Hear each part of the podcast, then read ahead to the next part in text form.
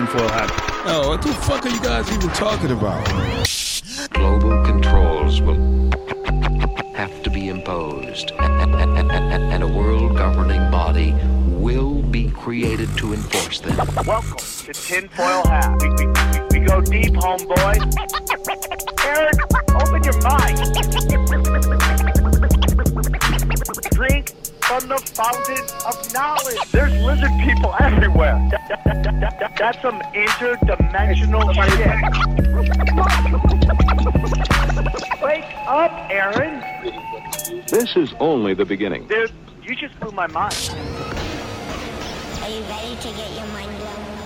Good morning, Swarm, and welcome to Tinfoil Hat. You know I am. You know I'm here to do. I'm here to. Rah! Yeah, it's the big 500 week. Dude, anticipation's growing. We're super excited. We hope you could join us in Vegas. We're really sorry that uh, hotels are insane. I probably shouldn't say that because then people won't come out, but I love being honest with you. You can find a cheap hotel though, just to be clear. You can, but it's kind of crazy. So last time we told you guys we were staying at Gold Gate. We are not.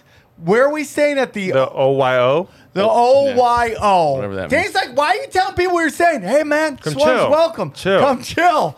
Come chill. So we're at the OYO. Come join us. You know about Rokfin. You know about the t-shirts. Go to tinfoil.t-shirts.com. What else do we got to know? Because we, we're turning Yeah, burning turn and today. burn, turn and 'Cause we burn. got cra- dude, you're getting you're getting three episodes this week. We were gonna do two, but to get to the 500, three. The- I, honestly, I'm surprised that it worked out that well. Like I thought It we'd is be, weird, right? I thought we'd be rushing Yeah, to, to get yeah. 90 episodes. yeah, like we'd have to do one every day this week. Honestly, So thought- rokfin.com has all of our exclusive uh, uh, uh, content. $10, you get everybody's stuff. If you want to support the show, go to tinfoilhatt-t-shirts.com. Go there, check that out. That's all. Pretty soon there will be a nice um, banner on samtripoli.com. So you can just click that. We'll take you to the thing. I'm working on that right now. Should have done that a long time ago. If you want to see me live, I'm in Las Vegas with these goons. We're doing the Big 500 two show. Eddie Bravo and a whole list of characters. Tino Sanchez is going to be there. Uh, Klaus Schwab Jr. is going to off the be grid? there. What? Off, Off the, the grid? grid's going to be at the show. Johnny confirmed last night he's doing stand up. Oh shit, let's do it. Yeah, so we're very excited.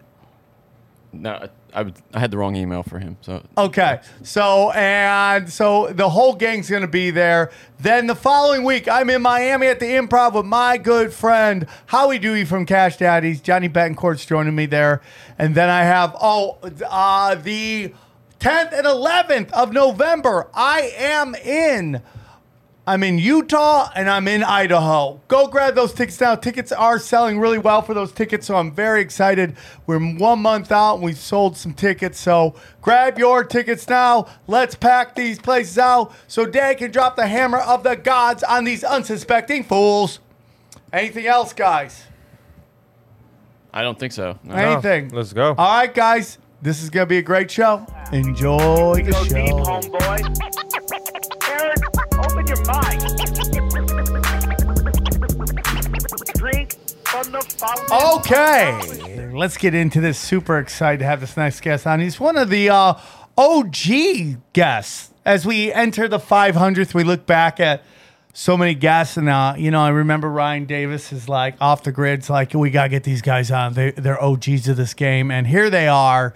Here, one of them are. They've uh, been on Tinfoil Hat multiple times, and I'm very excited to have this next guest on. He is an author of a book called A Canadian Shame, and he's a host of one of the best shows out there, The Grimerica Show. Please welcome Darren Grimes. How are you, brother? I'm good, Sam. Thanks for having me on the show. Very excited to have you back. I don't know what appearance this is. If it's four or five, who knows? Who knows? Four or five. I think the original one was like episode 50 or something. Yeah, you guys were really early into the show, and here we are entering our our uh, 500th episode. I can't believe it. I'm watching all the old videos, and it's pretty cool, dude, to see like where we started. Like there was so nobody realizes how much chaos was right before that show starts. Like the the ending of one show, the starting of a new show. And just the, the blessings of it all. And you guys have been in the game for a while as well. For those who may not be familiar with your show, Darren, can you tell us a little bit about your show and where they can find it? Yeah, well, we do the Grimerica show. Me and my co-host Graham, who's uh, well, we just got COVID, so we're we're just getting over that. Congratulations. Uh, yeah, some of us, some of us did better than others with it. Watch out. Yeah, People start saying you're getting paid money to talk about COVID. yeah, it's huh? unbelievable. We had somebody talk about that as we got a fucking our video taken down from YouTube. They're like, dude, how much they pay you to say that stuff? I'm like, Well, no, well, Graham's a little older and a little chubbier, so you know he had a bit of a tough time with it, but he pulled through. His voice is still a little messy, but uh, yeah, we went down to the states for an event, one of our events, and uh, a bunch of us ended up getting COVID down there, and uh, everyone's fine, um, except Graham. Graham seems to have been the one who got the worst of it. Um, I feel like he's he's psyched himself up for it. He was like he's been like just freaking out about long COVID and he's just been like had his nose to the COVID grindstone for a long time for the show. Uh, we do another show, Grimerica Outlawed, that we're talking about COVID, you know, not every episode, but probably at least, you know, every second or third episode it's coming up. Um, that was kind of the reason we started the new show, Grimerica Outlawed. We started because the Grimerica show was never originally um, a super hardcore conspiracy show.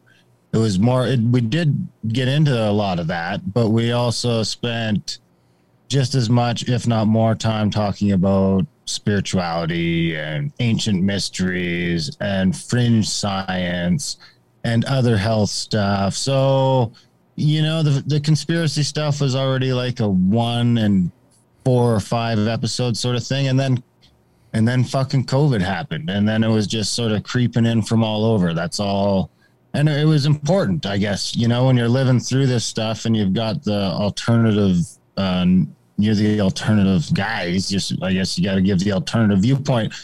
But we kind of got stuck in that with the Grimerica show, where every show is COVID, COVID, COVID. This is Yeah. very, very beginning, right? And um, I didn't want to fucking talk about it anymore. There was about 50% of the audience that didn't want to talk about it anymore. I get that.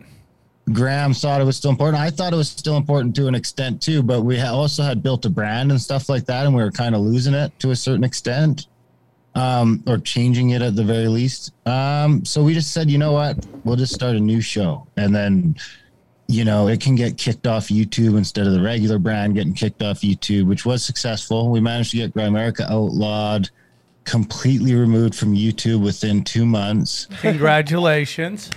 Yeah, and then we we kind of moved all of our suspect original content. Anything we had that was going to be a problem, we just preemptively moved that from our main YouTube channel over to Rokfin, um, which I know you guys are pretty familiar with, and we just house that stuff there. And and YouTube, you know, we still use it for what we can. When we do a show that we know isn't going to be a problem, or at least it's not on our radar for being a problem now. I mean, Graham and I have been talking about fucking vaccines for for ten years. So and now all of a sudden, you know, you can't. They don't want you talking about that at all on YouTube. It's so, we, crazy. We had moved all that stuff for, and I'm not even talking about the COVID vaccine, right? Like we've been doing shows with Del and guys like this for ten years about childhood vaccines and and other problems and stuff like that. So we just moved all that to Rokfin. We started the new podcast, GrimericaOutlawed.ca. Uh, it's sort of the THC style membership. Uh, um, first hour free, second hour members only, six thirty nine a month. So we got those two shows going now. The Grimerica show is still free. I think we just released episode five hundred and fifteen or five hundred and sixteen on that. And then we're at about episode 50 now on the Grimerica Outlawed that we started in February, which is a lot more hardcore stuff. Um, it does sometimes you get some lighter stuff, but for the most part, it's a lot of COVID, a lot of vaccine stuff, some VAERS stuff. Uh, we also, the other thing we go after pretty hard over there is China, Chinese organ harvesting, uh, the treatment of the Falun Gong and the Uyghurs and stuff like that. Uh, our last show we just did with Ethan Gutmann was a great, great episode on that sort of stuff. And uh, yeah, that's the, the podcast. And then we we've since branched out into books and audio books and stuff like that. Well, I love it. I think that's I think that is the game to play, and we have done that as well. Um, we have pulled everything off YouTube. Any even private videos, I, I, I got rid of them because I was getting dings on private videos. I was getting copywriting copywritten strikes for videos who ha- that hadn't even been uploaded yet. If it had a song in it, it would strike me and then worry about it later. Or twerking. It's unbelievable. It's private. Nobody can see it. It it is unbelievable, but when you're on the radar, you're on the radar. and Yeah. it is a, a little bit of, I believe, futility for me to be on YouTube.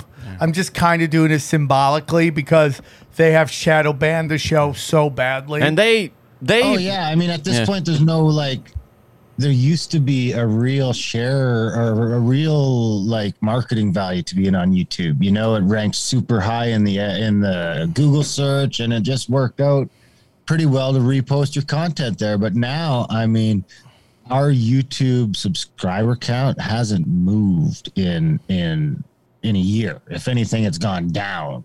So I mean, it's definitely shadow banned to shit. Our problem is there's just like five or six hundred motherfuckers that refuse to listen anyplace else. it's so crazy, right? I just want to say fuck them, but these are guys and gals that have been around from uh, you know for for seven eight years, and it's just a s they just they just don't get anything else, and I just I don't know what to do. But that's kind of the only reason we're reposting there now is uh, It is a, is pretty futile for me. I don't know if I'm getting any new people. You always just kind of do it in hopes of getting new people, and then you're like, I don't think they're letting me get new people. I mean, I am for the first time on YouTube Studios seeing plus in the last 28 days, and we're talking plus like 20, 30 people in 28 days. Do you know? plus? Do you know sometimes that video's demonetized and they'll still run ads on your motherfucking show? Oh, yeah, well, they already run said YouTube it. Well, ads. that's yeah. the other thing. Yeah. They just started running ads and whatever, all our stuff. So I mean,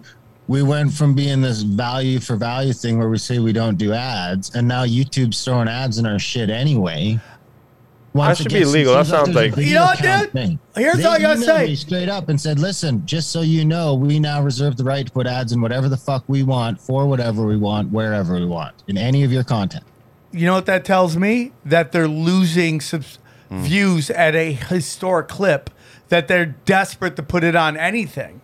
So they're being told from powers that be, you can't let this stuff go. So they have to, you can't show this stuff. So they have to do that because their masters are telling them to do it.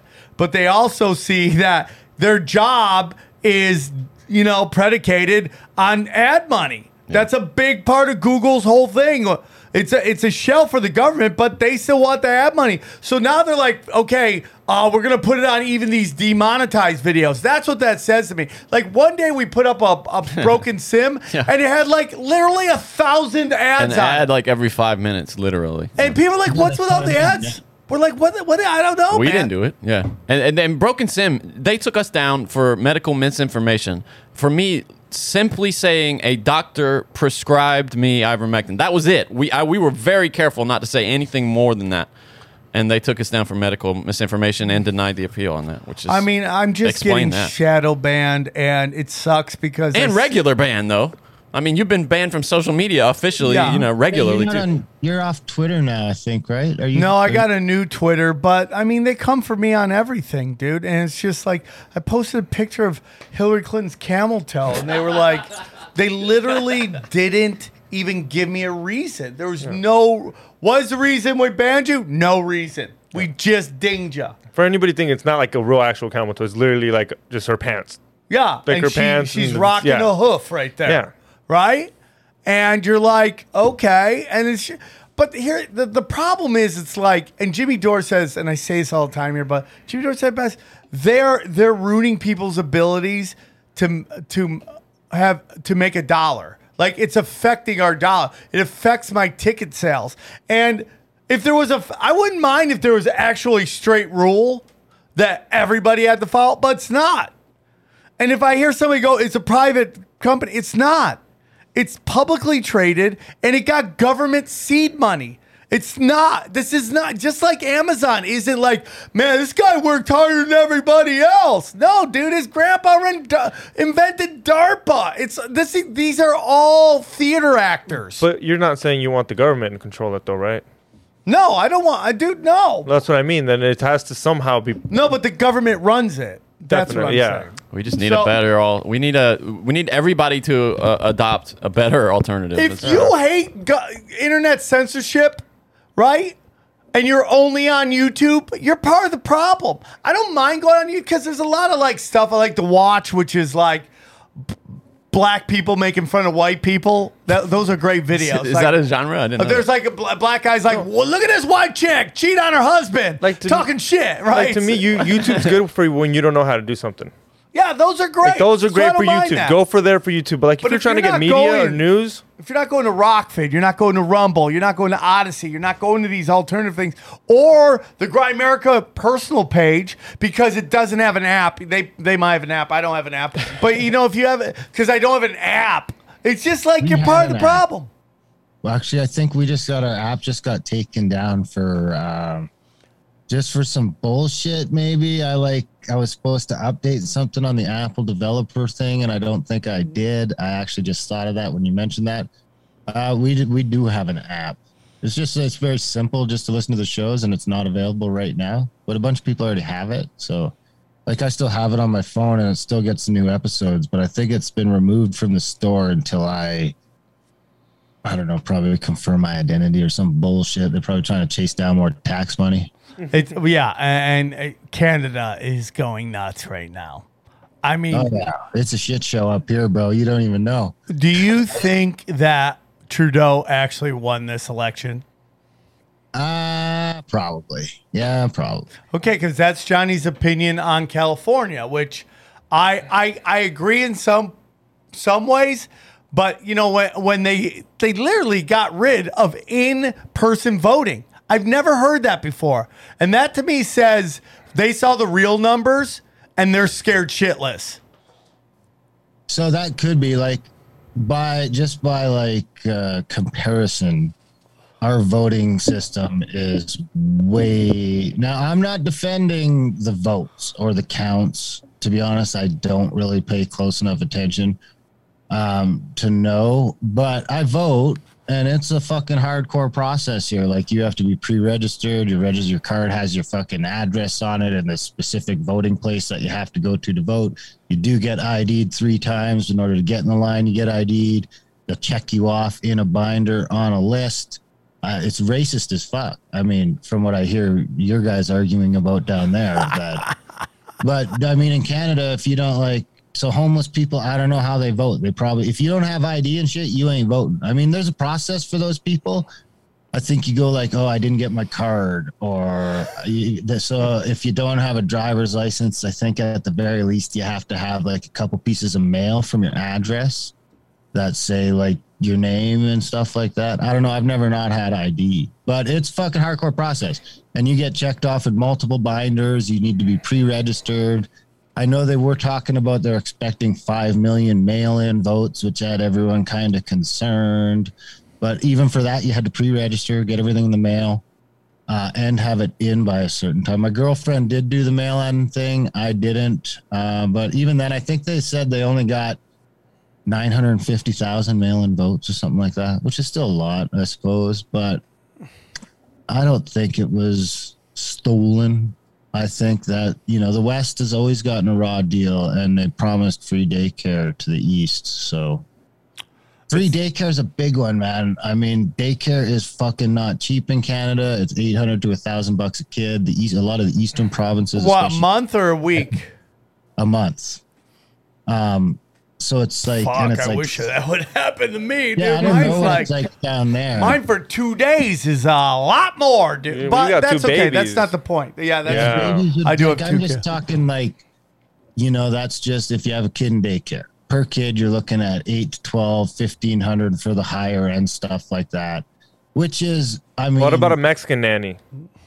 I never looked into that, but you could probably get a Filipino or something like that, maybe. I don't know. Well, you uh, know, dude, I've been getting hit up by hot Canadian chicks on Instagram going, hey, dude, can you go. get me out of here? And I'm like, I might start a, just a hot chick underground railroad just to get hotties out. Guys, let me tell you about our good friends at Blue Chew. Blue Chew. We're going to drop the hammer on you. Blue Chew. I don't like how you're pointing at me when you're talking about dropping the hammer. Rock hard. Point the hammer on on XG. Boners for Americans, made by Americans for Americans. Blue Chew for you. Okay. And the shit you do, whatever it is, that's up to you. We won't judge you. That's in the copy, huh? All yeah, that? that's all in the Wow. copy, guys. Blue Chew is a unique online service that has the same active ingredients as Viagra and Cialis, man. Buy the chewable tablet, man. I love it. I love to chew it and I love to snort it. Okay, you can take it. No, no, you What? don't snort this. This Well, is not a snort. snort. It's- don't snort it unless Yeah. you're a veteran like me. But don't no, snort it. do not snort. Do not snort it. Okay.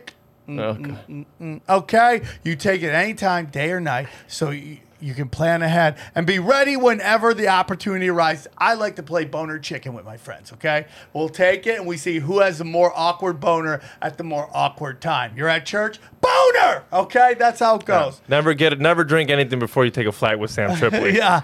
Boner City. The process is simple. Sign up to bluechew.com, consult with one of their their licensed medical providers, and once you're approved, to you receive your prescription within days. It's just that simple. The best part, it's all done online. No visits to doctor's office, no awkward conversations, no waiting in lines at the pharmacy, huh?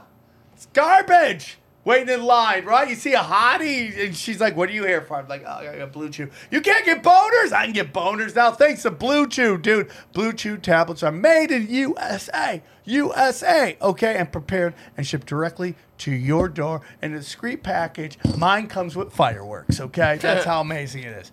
All right, so it's real simple. This is what we need you to do. We got a special offer, special deal for our listeners. All right. Try Blue Chew free when you use our promo code TINFOIL at checkout. And it's just pay $5 in shipping. That's it. Try bluechew.com promo code TINFOIL to receive your first month free. Visit bluechew.com for more details, important safety information. And we thank Blue Chew for sponsoring the podcast. Thank you, Blue Chew. Blue Chew, we're dropping hammer on you. So I can still get out. So I don't know. It's got to be weird for those people that they, because the states isn't really letting people in right now either.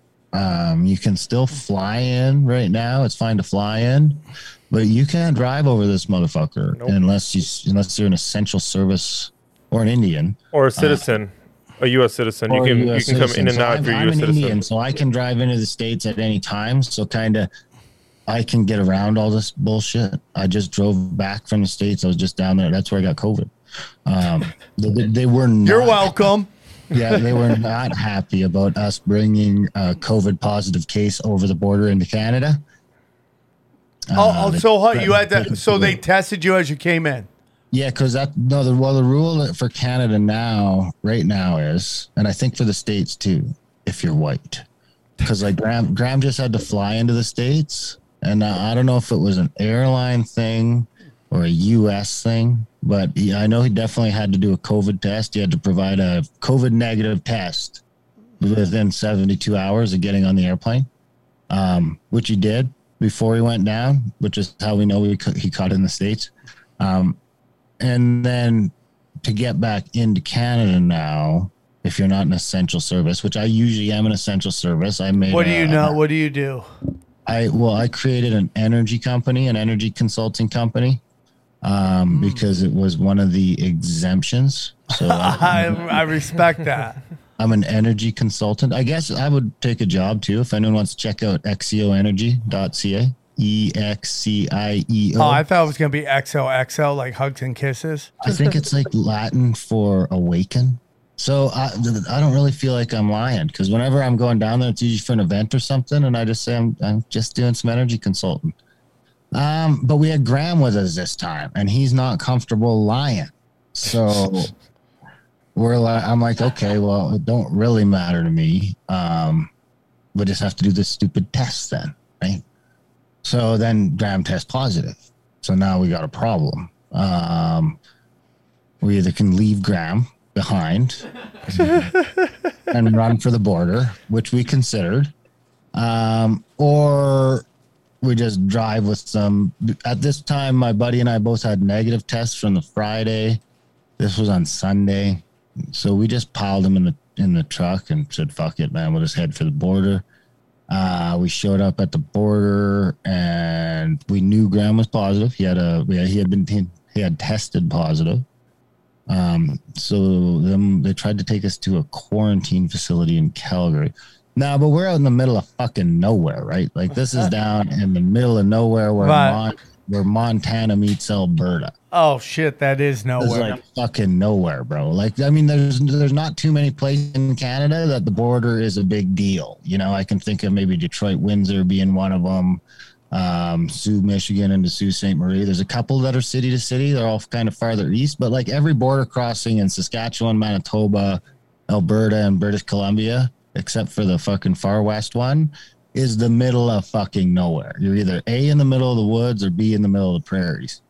Um, and we're like three and a half hours from Calgary, probably. And the border guards don't give a fuck. The cops don't give a fuck. So it's literally just some lady from the health services reaming Graham out on the phone, talking about how many people he's endangered. He's endangered border guard. We've empowered the the stupid and the lonely.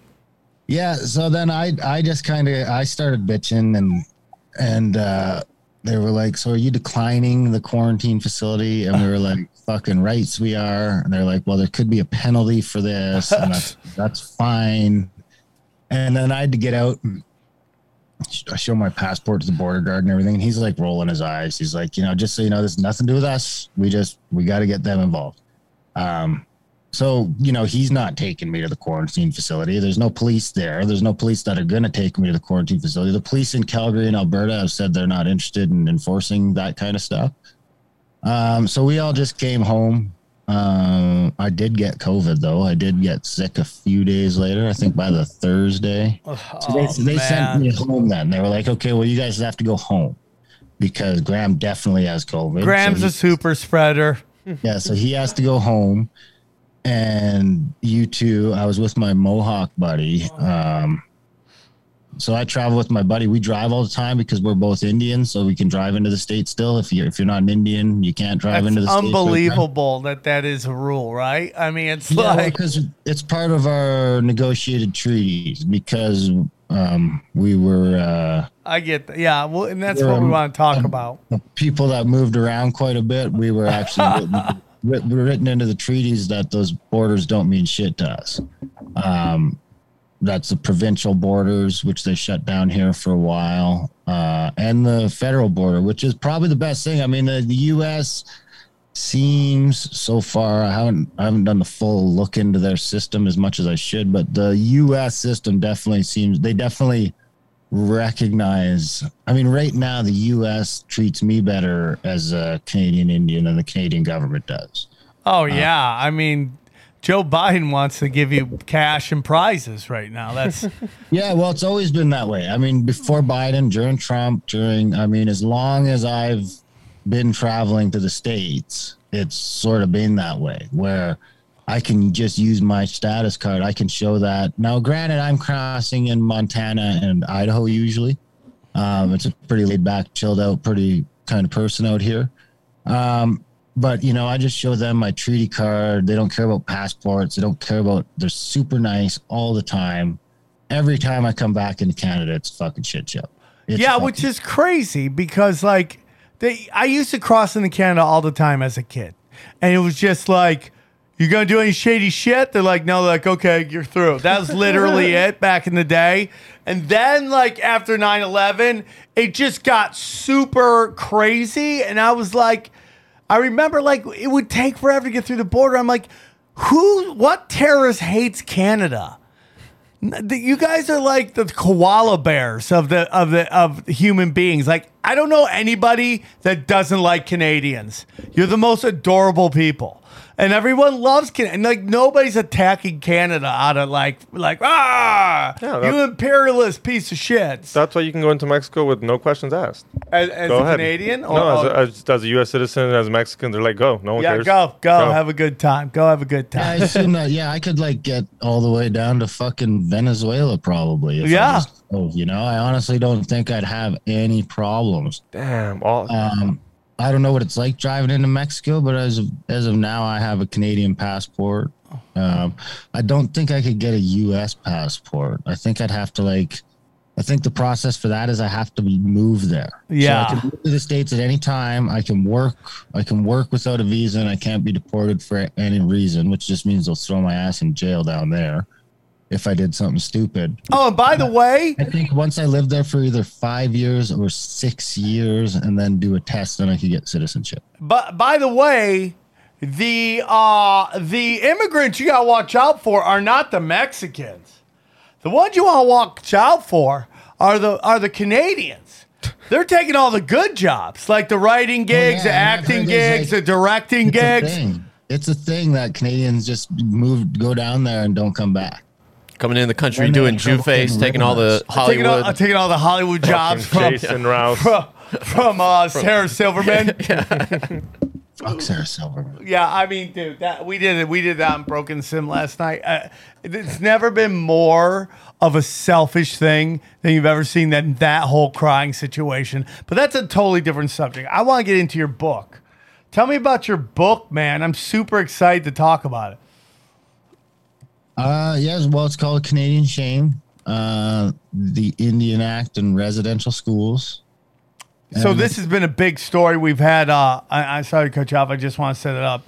That we had Sabrina the Space Witch on. She came and talked a little bit about this as well. But I think this is a really big important thing. And I, I and on this show, I I really love like shedding light on this subject, which is the treatment of the indigenous people of these countries and how they go missing and nobody says anything. There's no investigation, there's no nothing. And I think it's important to talk about this and shed light on it so people will start maybe, I don't know, speaking up, caring, giving a fuck, you know?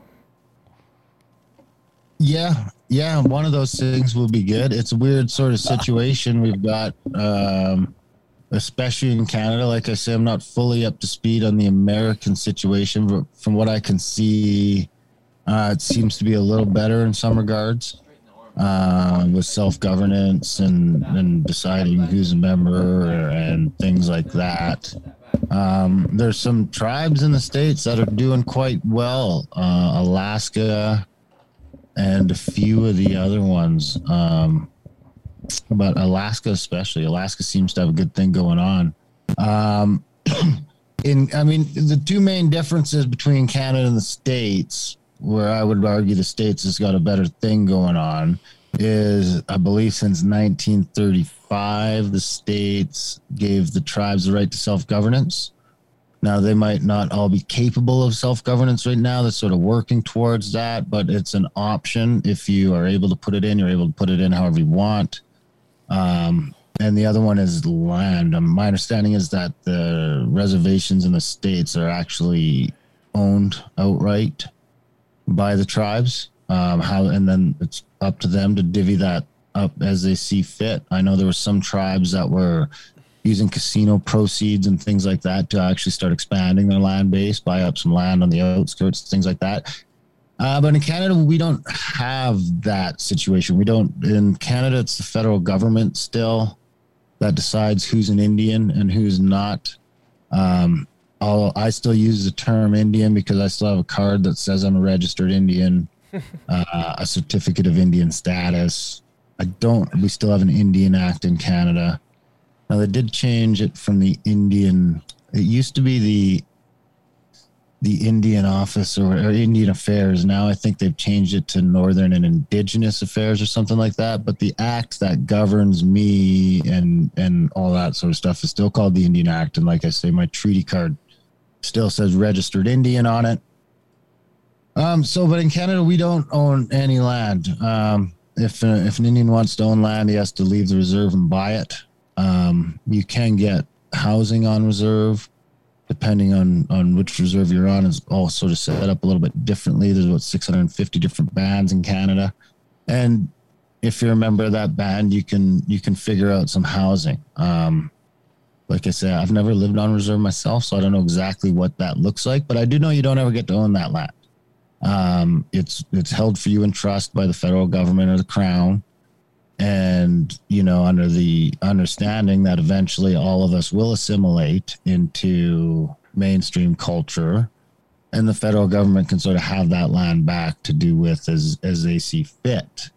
Um, so those are sort of the two big differences between Canada and the states that I'd like to see sorted out in Canada. Um, I mean, I don't have any interest in living on the reserve myself, but um, for the people that are there, there should be some uh, sort of permanency, I guess. It's hard to start on doing a lot of improvements to some place you don't own. Um, so it gets it gets tricky. Uh, you don't have land to now mortgage against things as a community. You can't borrow against it. You can't you can't do a bunch of stuff. So that's uh, a couple of the main ones. I mean, the other big problem then is that it also means whenever the the federal, provincial government or municipal government needs a new road or a new pipeline or a new railway, you don't really have any say in the matter. Yes. Yes, we did an there are some instances in Canada, Canadian history where there were some pushback. The big one was the Oka crisis back in 90 or 94, whenever it was, 92 maybe. Uh, where actually my buddy Kyle, who was just here, he just got to go home Saturday. He finally cleared his quarantine time. He got COVID as well, even though he was double vaxxed. Now, in his credit, he did not get as sick as Graham or even as sick as I did. I didn't get super sick, but I was for about 24 hours. I was in a pretty rough shape. But aren't you Uh, guys healthier than Graham? I would argue I am healthier than Graham. Yes, I uh, am younger by 11 years. I'm in. I'm probably a little bit better shape. I spend a lot of time hunting and out in the wilderness and stuff like that, uh, which probably played a pretty big factor. Um, Kyle had no symptoms, which was interesting. He was positive for COVID with no symptoms. Someone might call that an asymptomatic super spreader, but I mean, I'm not saying that. Um, but there does seem to be all sorts of evidence for that. Anyway, I digress. So I lost my train of thought. Your train of thought was I wanted to get into what you, basically your book is talking about, and that is um the I mean as I I believe it's about. I haven't read your book yet. I will add it to the books I, I tend to read. Uh, I plan to read before I die. Um, because I just have loads of books at home that I keep ordering. I know. and I, ju- I gotta read them at some point. and I love I'm how you said till you die, so no one can complain. You're like, am I dead yet? Okay, I yeah, say, I yeah, say, I'm it's- reading it It's, until I, it's still on the board. Is that that the audiobook's going. these? Well, that's what Bryan Callen told. Bryan's like, I read this book. I'm like, you listened to a book, okay? you didn't read it. That's a big difference to me, because it's like, anyways. So, We got so through the book though. yeah, dude, that's true. I'll get it, man. So what it was what was just coming out, or maybe this was, and, and this is what's interesting because I have Canadians hit me up all the time that the story co- kind of comes out about how all these kid, all the all the remains of children were found under these schools. And from what some Canadians have told me, that everybody knew about this. And now it's a big story, and everyone's like, why is this suddenly a big story? But to me, it is a big story. Even if it's known, it's still a big story that children have gone missing. Nobody said anything in these schools, which makes me wonder if they're House of Horrors. Well, they probably were to some extent for sure. I mean, the residential school system, we knew we knew a bunch of kids died. I mean, uh, d- some people knew. If you wanted to know, you had to really sort of dig deep. The Canadian, it's not fucking something you learned in school. I mean, I grew up not far from, you know, I grew up in Indian country, um, basically in a small town, small mining town that would be an Indian reserve, but there's a bunch of gold there. So it's in between a bunch of Indian reserves. Um, and and well, I didn't learn any of this. You know, um, my parents didn't learn any of this. None of my aunts, my uncles learned any of this. Nobody I know learned any of this, unless you had someone you knew that was interested in it or looking into it. There have been a couple people in Canada, Kevin Annett, uh, the Mohawk Nation, Six Nations out east, and a couple others that have been kicking up a storm for a couple of decades now, um, saying that these graves were there and and the rest. And and they're they're so. The reason some people say that they knew about them is because they're not in most cases, we're not talking about mass unmarked graves that have been unmarked for the entirety.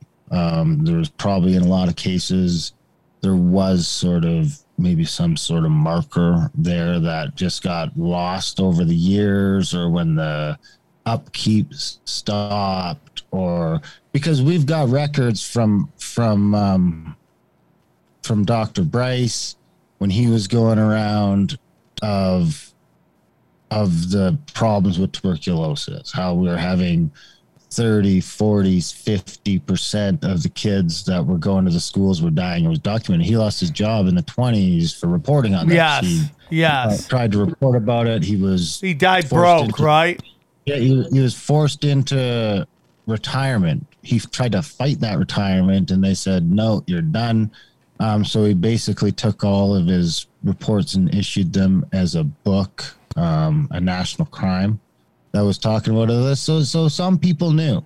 Um, I would argue that a lot of those original proponents knew what they were doing. Um, there's a ton of quotes right out of Cong out of our our Congress, which is a House of Representatives in Canada, uh, the House of Commons, with our members of Parliament and all that, where people are on record talking about assimilation and and blah blah blah. So basically, the federal government of Canada started this by by force um, in the late 1800s, 1884, um, 1890. In there, they started these residential schools, which were run by the churches, and it was basically that's when attendance became no longer optional. Um, now there is a ton of evidence that in some places these schools weren't so bad, and that you know, especially in the beginning, some of the parents were maybe okay with the kids having to go there. They realized that you know there's about to be some giant cultural changes, and you might be better sorted um, for that if you if you learn the language and things like that. But very quickly, anyway, they turned into fucking hellholes. And we're talking, you know, 150 schools across Canada, and attendance is mandatory as of six years old. So when you're six, the RCMP or the church or whoever, you get put on a train or a plane or an automobile Holy shit. and sent to these schools where you know most of the time you're at least a few hundred miles from anyone else in a lot of instances they would split up siblings stuff like that so six years old you're gone you're gone to the school you're there you live there Hold on. So, if uh, I'm a, uh, uh, a native Canadian, an indigenous Canadian, I have kids. The government says my kids have to be sent away. yeah they come they'll come get your kids they'll come take Oh your kids. my god, dude! So right now you'd be kind of waiting for your for your twins to turn six so that the government could come and take them away and start to raise them on your behalf. Um, as soon as they get to the school, they're going to get their hair chopped off. They're going to get probably split up and they're going to get banned from speaking their own language. If they get caught speaking their own language, they're going to be punished. Can you visit them? Uh, sometimes you can, depending on the school, you can get a pass. And uh, this is also Holy this is also dude. during a time where they introduced Indi- the Indian Indian pass system in the early early 1900s, so that technically an Indian's not allowed off the reserve unless he has a pass from the Indian officer. So you need to now get permission from the government before you can leave your reserve. In, in Canada, there are reserves, in the states, the reservations. So that now your kids are taken, um, depending on how far you are and how much money there is, and if you have the money, because in a lot of instances, I think I have some old clip outs in the book where they talk about, oh, you know, we're going to let your kids come home for Christmas this year if you can afford to pay for the travel both ways and things like that. And of course, in a lot of cases, they can't. They can't afford to travel. They there's no buses. Um, it's hard to travel a few hundred miles in the late That's 1800s. and 1900s unbelievable, dude. so for the most part you'd get them back maybe in the summer um and not always sometimes you you know go do an internship on a farm or something like that so and that's where you are from six to 16 or 17 or 18 they'd kind of it would be up to the people that were running the school to decide when you could go and um and that was that. And a lot of kids would try to run away. A lot of kids would try not coming back, but the RCMP would go and get you and and make sure you go there. And your parents could be fined if they got caught hiding you and and different things like that. So now after a couple years of that, the kids would go home and they wouldn't be able to speak the language anymore. And they've also been told that their parents are heathens and blah blah blah. They've they've, they've banned the powwow and the potluck and all that, the Sundance, all that was banned uh, for 80 years illegal practice any of those rituals or any of our ceremonies and stuff like that were banned i mean a lot of cases they went underground but you know it was publicly banned so it was illegal to if you got caught on your reserve having a powwow you're in shit um, people be charged people be jailed um, and then they teach the kids in the schools that all this shit is sort of heathen pagan crazy nonsense devil worship blah blah blah now the kids go home. They've got this fractured relationship already from abducting a kid out of their house. I mean, we know now that in 2020 what what the trauma is just from maybe a single family household. Now imagine what the trauma is from a zero family household. Um, and we're dealing with that. So in 19 in the 50s or mid 60s, uh, mandatory attendance dropped 69 70 there was some big protests when the white paper came out from the government where they tried to take away a bunch of rights that the indians had and get rid of once for all. There was some big protests some backlash then where some of these tribes actually started to take over some of the schools. They'd just show up there and they'd sit down and they'd say we're not fucking leaving. We've had enough. So this started to happen in the early 70s and i want to say by the end of the 70s all the residential schools were now back in tribal hands so you'll see a lot of stats about how residential schools existed up until 1996 in Canada for the last for the last 16 years of that at least, maybe more like 20. Those would have been 100% um, run with the tribe. Attendance is no longer mandatory. Um, in those instances, is sometimes the school is actually on the reserve, and the Indians have just taken over running it, things like that. Um, so yeah, that was kind of what the school system was doing for 75 years or so in Canada. And now we're talking um you know, like my my dad, my grandpa would have been part of this system, right? So I mean, I don't I don't talk to my dad. He's uh, got some problems, uh, probably as a result of not having parents and being taken off to these facilities and things like that. But he's had alcohol abuse problems his whole life that I've been able to cope with. So No, and um, I'm but- sorry but this is that. all sort of this is all sort of the repercussions of destroying the family unit for a hundred years or more in Canada. Yeah. And that is exactly what I mean, you hear Newt Gingrich talk about that in the United States, right? Like throwing kids right into government ran schools and stuff like that. That's all meant to detach you from your parents. All right? That's what that's all about. To detach you from your parents. And I, I mean, it's traumatized when you hear Marxists talk about, oh, I want to get rid of the family unit. This is what they're talking about, man. Gen- creating generational trauma. And, you know, Bill Burr did a really great bit about the old, the owner of Donald Sterling of, of uh, the Clippers when he talked about how, like, his grand, Donald Sterling's grandparents were like, like in the middle of like all that kind of forging what a new America was, ye- yelling at you know Mexicans or Native Americans or blacks, get off my lawn, like that was very prevalent, and he's only a generation from that.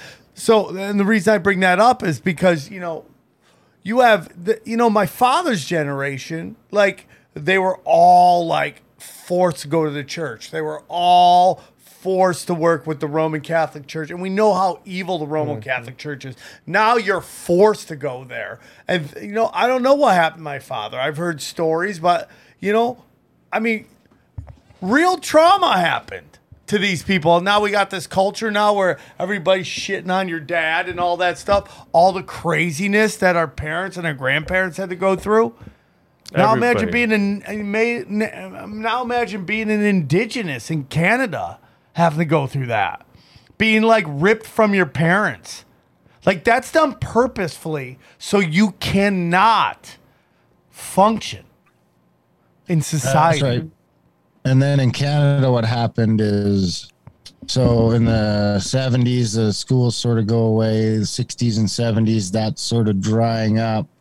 And uh, then we kind of get into so the, the government changed their approach to more of a child welfare approach, um, where now they have the ability to create poverty situations and all these reserves across the country, come in with child welfare, uh, in a lot of cases, um, poverty mimics neglect and take kids away. I've at least in the 60s, 70s, 80s, it was at least a low number of is 20,000. The high number is just over 100,000 kids taken by provincial and federal governments off of reserve and and parceled out all over North America. Some going down to the states, some going down to Texas. Um, they had the Adopt an Indian Métis program, the AIM program. That was basically you'd see ads in newspapers. I've got a couple clippings in the book from the mid '60s where um, you know if you wanted to adopt a white kid, you might have to wait a couple of years, but if you're okay with an Indian, you can get a couple right away. And uh, there's a ton of evidence of these kids going down to southern states and stuff like that, where they're put into like indentured servitude, stuff like that. Um, now, this is all stuff that I'm not just saying. Everything in the book is impeccably sourced. Nothing is opinion. Everything is sourced in the extensive bibliography to where it was said in the House of Commons to this to that. Uh, the 60 scoop was has been there's now been three apologies. I believe the Alberta, Manitoba, and Saskatchewan governments have all formally apologized for their roles in the 60s scoop in the taking of kids off reserve and and putting them into white families. And that's all those apologies have kind of all come out in the last four or five years. Um so and there's been a settlement i think uh 800 million dollar lawsuit uh, paid out to some of the survivors stuff like that. But uh, i mean the only reason i really bring that up i'm not a firm believer that the apologies really do much um, it's more about action, but what they do do is they sort of cement it into history that it happened. It's not it's not just some conspiracy theory. It's not, you know, not that there's, I mean, most of these conspiracy theories turn out to be true, but in my book, there's nothing in there that's theoretical. Everything in there is, is sourced and, and all that. How often? I mean, just imagine how many kids went missing, just gone. Just oh, what happened to so and so? I don't know. Oh, he ran away. Yeah. Oh, he ran away. That's Yeah. that's such an excuse for like, oh, where's my kid? He ran Well, We're away. gonna get into like where they're find, finding these graves, but you know when when you hear this story, you hear, you know, this is where we get into what they did to the black community, right? That uh, oh, over hundreds of years. Then we get into Like, the- you talking about the like, the Black Street murder where no one knows about it, like stuff like that. Well, that, but the the destruction of the black family family, unit. unit. which is the most devastating part of the whole thing, because that creates generational damage, the pushing of a culture, stuff like that. This has been done. Now, this is where you get white people doing this. But my my only pushback on that is is that yes, they are white people. I I, I have no argument with that. But the reality is, it, this is governments, man. Hmm. And it, like because if I if I just hold one second, if I come back, we we do a we go we zoom back, we move the zoom. Let's go to China and Japan and what the Japanese did to the Chinese, right? Or what the Chinese did to the Chinese. Uh, It's it's all government, man. It's like the government is the virus. The government is the one that does this. In this country and in Canada, it is white people. But we can go to any other country where it's not white people and we see the same thing happen, which is government ran by elites that are just inflicting generational trauma on the middle and in particular the lower class Yeah. In Mexico, it's not. There's no whites. It's the Mexicans screwing the Mexicans over. right Yeah. and it's like it's all done u- under the guise Governments, of the government. government Well, dude, I mean, in North Carolina, in the South, up until the 70s, there was a eugenics board that was bringing women in for procedures, medically necessary procedures, is what they would tell them. They didn't tell them what it was. And, and, and they were tying their tubes. I mean, they were sterilizing people. There was a program to sterilize people by a eugenics board in the United States that was active until the 70s, dude. Yeah. Here in Canada, too, Alberta had a sterilization program. So does Saskatchewan, I believe.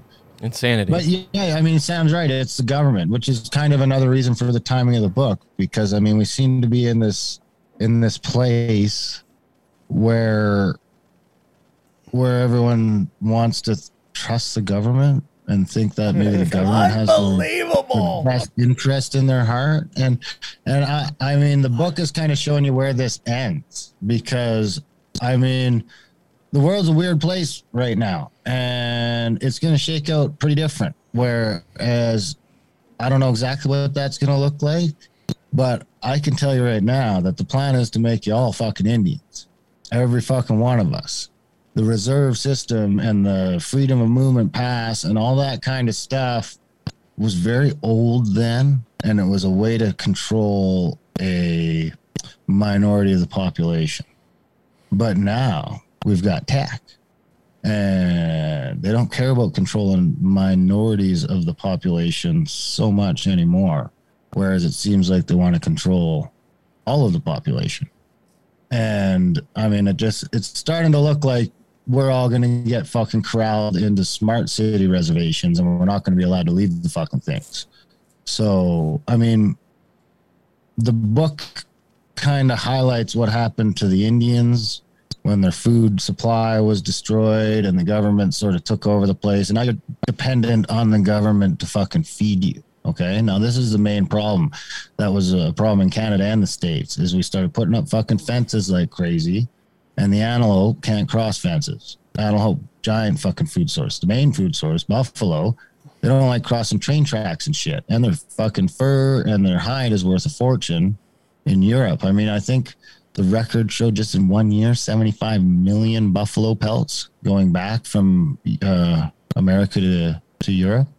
Um, so just like the destruction of those two food sources put put put us in such a place that we couldn't feed ourselves anymore. There's not enough deer to feed a couple million people. I mean, there's a reason that that Indians used to break down into bands, you know, especially when you go into winter and stuff like that. You're in a group of 30, 40, maybe 50 people on the high end of that. In the summer, you'll meet up a couple of times, stuff like that. But I mean, when you get out in the woods and you're trying to feed a bunch of people, it's not fucking easy. Now, 30, 40 people, hard enough to feed. Try and feed 500 or 1,000 is fucking not happening. Now, there was a time when it could happen off the land those times are gone. So we became dependent on government rations, on all the annuities that the government would give us to to feed ourselves. Because, you know, uh, now not all the cultures, but a lot of them, a lot of them, especially the further west you go, where the buffalo was more of a staple of the diet, and the antelope were a big staple of the diet, where that was suddenly gone. Now they're just not there anymore. So you don't have a farming lifestyle. You don't have a ranching culture. Your culture is eating buffalo and elk and antelope that are all over the place, and now they're gone and they're not coming back. I think we're back up to maybe half a million buffalo in the States right now. But at one time, you know, there was probably a billion. Now, that's kind of where we're all at, I would argue, in 2021. I mean, we're all in this weird sort of quasi spot where I mean, I hunt a lot. but I can't get all my food out of the bush right now. And definitely a million people that live around me, we can't all start doing that. It's just not going to fucking work. Um, so maybe you can run with some supply if you've got a farm or something. Maybe you're growing a bit of stuff. I mean, I'm in Canada. It's cold here a lot, so growing the growing season is short. But we've created a culture now where we're all dependent on it, on on the supply chain, and I think the timing is is ripe to sort of see what happens when you give up control of that. Um, Yeah. and how how easy it is to bring a, an entire fucking culture to its knees when you have supply of their food. Um, and right now, I mean, we're all a blip or a who knows what away from the stores not having shell shit on them. You know what I mean? I mean, you guys are starting to see some of that down there. We've seen it with some toilet paper and some other stuff up there. The prices are starting to go through the fucking roof. There's all stuff we have no control over that, you know, that I would argue the government is sort of creeping in on. And I don't think it's a good idea to to centralize and give up power and freedom to the to the government. And the book is kind of there as a reminder of what happened just hundred years ago when we did this. I completely agree. I have uh, I have a my personal belief is things are going to start changing for the positive. I think we're going to go through a rough period uh, where everything is going to be exposed. People are going to start waking up. I think people now are starting to wake up to this dead internet notion that a lot of these people on the internet aren't real. Uh, all these pro government with blue check marks. A lot of them aren't even real people or real, real uh, accounts. I think people are waking up to that, and I, th- I, I personally think at the end it's going to be, uh, there's going to be a light that c- begins to shine on everything. I mean, I got some hope with what we saw with the airlines. Yeah, I, I think it's, Yeah, that I was think it's gonna be huge. great. My only problem is like, what if you're stuck in those cities? But that's what you got to go through. You got to take the L. Yeah, that's like when you, cou- You gotta couldn't take, take the the bus. L like on when you couldn't take the bus and you're like, you can't take the bus. You got to walk. You got to take the L You got to take the L. for it to work out for everybody else. And you know what? It is what it is. And f- start smiling and dialing people in town. Hey, man, I'm stuck in town. Can I crash there for just on your couch for a moment till they figure this out? Smile and dial, dude. Smile and dial sleep in that airport, man. I mean, we're going to have to go rough. This is going to be an extraction, man, in my humble opinion. And they're all in. Their only hope is to go all in. Do you think a private company would, would work out? I mean, I know it's a long shot, like airlines that are like private company where like they don't follow those rules. If you get what I mean, because don't don't like when you fly private, they don't search you and all I don't that think you can get in the air yeah, of course, it'd be a huge shit, right? right? I don't think you can do that. I think that you got to be part of the whole system, and that's how they control it. But I think it's going to be interesting. But there is, but It's gonna know, be a wild year, man. So fucking strap in. strap in, dude. Strap in. I mean, you know, and I was kind of I tweeted this the other day. It's like I'm starting to wonder if we need to defund the police. If I mean, we're looking at a guy. Let's just take California, right? The the police, the the the the prison guard union in the U in California basically funded Newsom's recall. I mean, to keep him not from getting recalled. They were a huge contributor to his campaign to keep him in office. And now, because he they did that, they don't have vaccine ma- mandates where kindergartners have them. I mean, that's where we're at. When I watch around the world, watch what's going on, who's who's inflicting the pain? Police officers.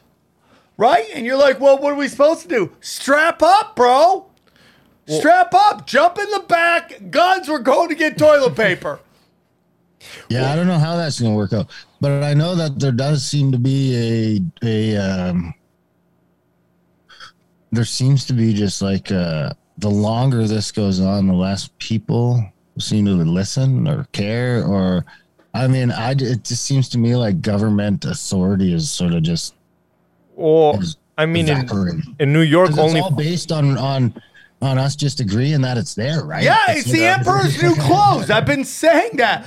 Government authority is the emperor's new clothes. Well, only 14 businesses got fined in New York for the vaccine mandate. Seems like no one's giving a fuck. Like Yeah. if only 14 people got fined. year. Irish It's gonna be a wild democracy, it's Because called. here's the thing: is like the this old empire, one way or another, is just we're living through its demise. Now I don't know what empire is demising right now, but it seems like at a, at the very least, the fucking media companies are that empire that they've had built for the last 70 years is like disintegrating and and it's kind of weird to just live through you know where it's like i mean they're just doubling and tripling down on some of this stuff and it's it's i don't know man i, I, I just think it's gonna be a wild year I think it's gonna be a wild year, too. strap in strap in it's gonna get crazy don't believe anything you read on the internet or on the tv Oh. and just fucking hope for the best I've- and, and I've been hearing that, though. 2023 is going to be looking okay if we can get through 2020.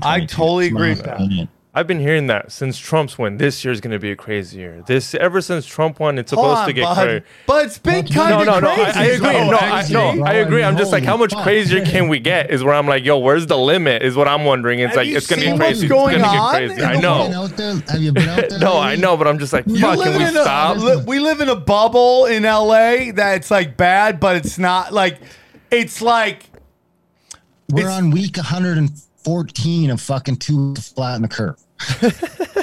now let me ask you something, Darren. Honestly, what role do you think guns have in what's happening in the United States versus what's happening in Australia and Canada? None.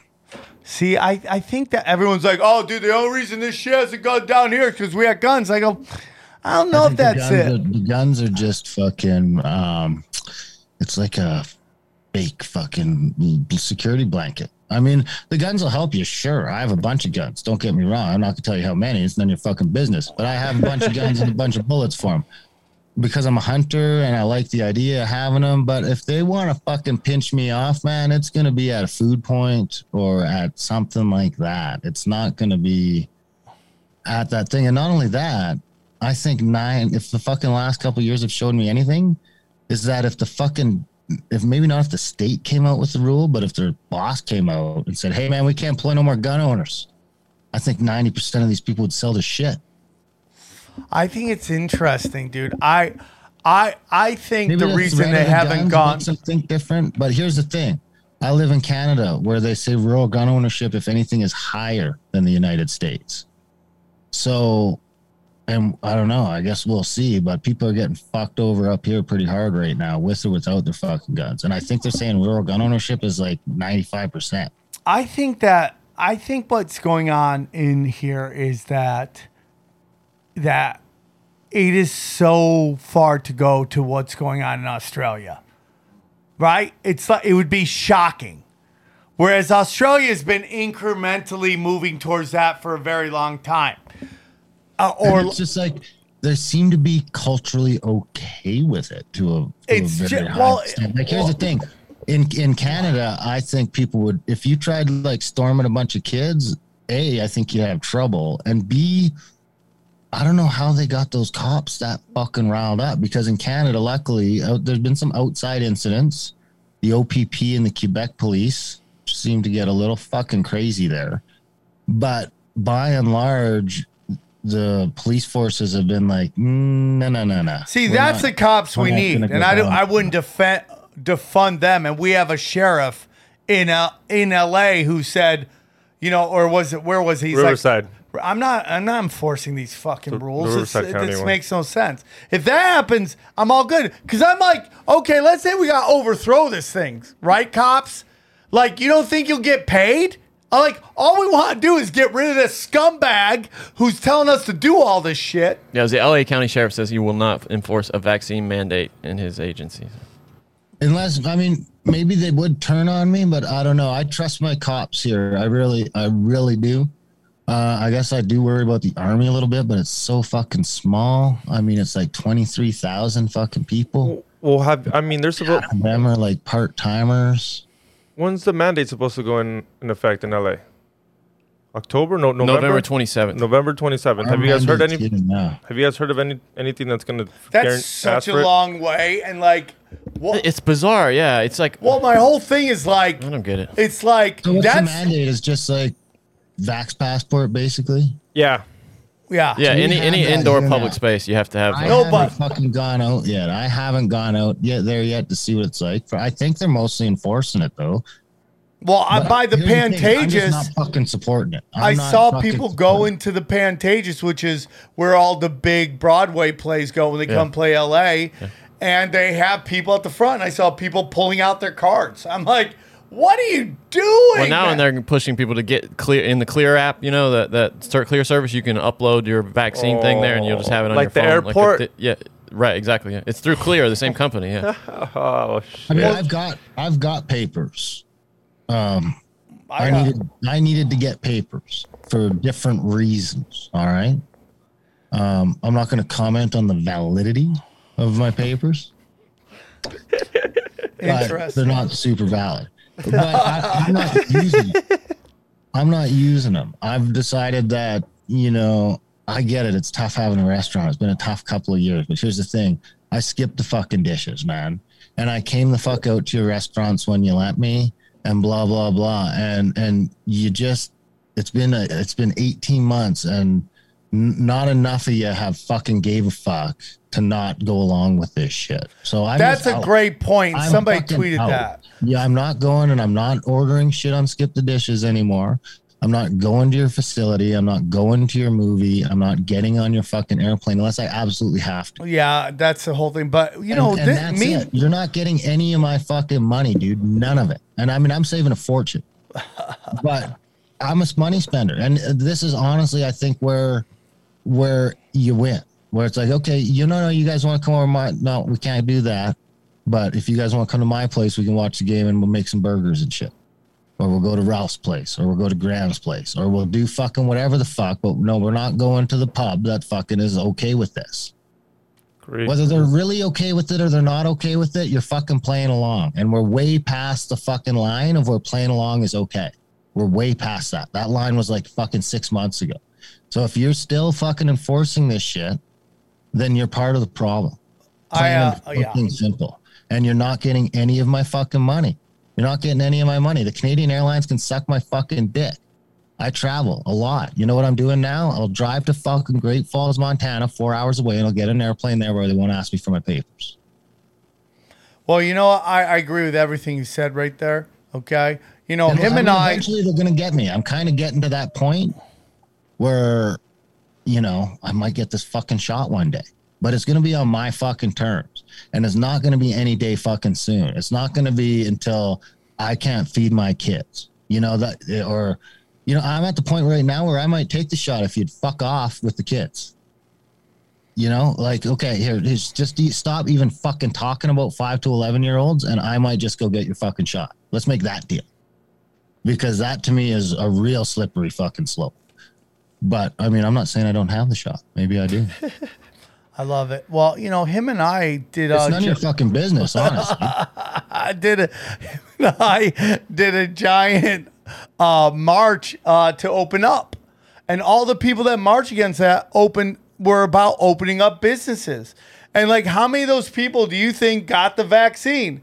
Zero. Zero. So now the people, and this was a guy put out the tweet. I'm sorry, I don't can't remember the name of the guy who put out the tweet, but if I he sent it to me, I'll give you credit on Twitter and Instagram. I'll remind everybody that this was your tweet. But he said that basically these restaurants and stores and all these people are, are going to be excluding the people who march for them to open up. yep. And here's the thing: the people that are scared shitless aren't coming to spend their money anyway. So oh. you're you're kind of like cordoning off the people that like doing that is stuff. the best point as well, dude. I mean, I mean, it's really it's a self-correcting thing, and that's what I'm trying to tell my friends right now. Is it just it sucks, but you know, I can't, I can't come, I can't, I can't support it, and uh, I'll tell you why I can't support it in the hopes that you'll listen to what I say and maybe you'll stop supporting it. But if you don't, that's fine too. You can still come to my house with your shot, without your Yeah, shot. That's a big reason why. I don't go to comedy store right now. But I'm not going any place that is fucking playing this fucking game. Period. One of many reasons, but that is another one. And if people want to do events where they don't have to do this shit, they can head over to contact at thecabin.com.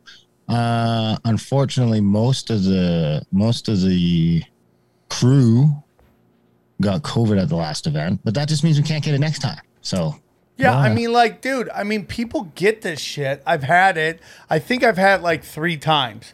And guess what happens? I power through it like I did the first time I got it. That or you just mean, might be jet lagged. You you go hard on the paint. I do go hard in the Yeah. paint. Thank you for recognizing that. Yeah, you do. So I got to give Johnny, it to you never That's when it recognize finally that. fucking got me, you know. That's when it finally got me. Because here's the thing: we had a guy test positive like the first day, right? The first day of our event. I'm I won't say which one or anything, but we were doing a tour down in the states. And uh, day one, no, day one was okay. Day two, end of day two, buddy was feeling sick. So morning of day three, but we don't really. Day one's short. You don't get there till like eight at night. So we did day one tour. Day two tour, we get to go. But he's like he's feeling kind of sick. I went for a COVID test. Bang, positive, right? So we're getting ready to get in the vans for day two of touring out of six days of touring. And we got a guy that had COVID in the van all day the day before. So I had to give a speech and blah, blah, blah. I kind of just said, just like, listen, someone has COVID. We're Isn't not running crazy? from COVID. We're just going to continue with the event. If he wants to follow around in his car so he doesn't have to get in the van, this is how we're we're sort of going to go with it. You guys are free to make your adult decisions, and if you have a problem or you want a refund or anything like that, you can text me off, so, so you don't have to do it in group setting, sort of thing. And I was super proud to say that every single fucking person was like, "Fuck it, man, we party on." Party the on, Wayne. Party And on. Unfortunately, like uh, nine or ten of us got COVID, and uh, it's it's too bad. But anyway, the reason I brought that up is because I stayed in that same hotel room as Grant for seven days, and then spent 14 hours in a fucking truck with him, and tested negative for COVID the next morning while he was positive. But then you know what happened is I drove for like 17 or 18 hours that day. And then I didn't really get any sleep the next couple of days because I was sort of, yeah. And then after like two nights in a row of only two or three hours of sleep, bang, got me. I'm a firm believer if you if your immune system's in good shape and You'll be fine. you'll be fine. You'll be Me you'll be too. fine. The day I got it, I I had been drinking the day before up till two in the morning. I could have swore I was hungover. Yeah. I was like, I'm hungover, and then it, you go. Are you? Are you only think I go hard in the paint? You you live in the paint. You live in the paint. nah, he's exaggerating. So if you want to come to one of our events, we'll never ask you about your vaccine status. We don't give a fuck. Contact at thecabin.com. Contact to the cabin doc. We're doing our next event is down in uh, Arizona in February. Really? Where are you guys going to the vortex? We're going. No, we're going to Pinetop-Lakeside. We got an event up in Pinetop-Lakeside. We're gonna do a day trip over to the Petrified Forest National Park and check that out a little bit.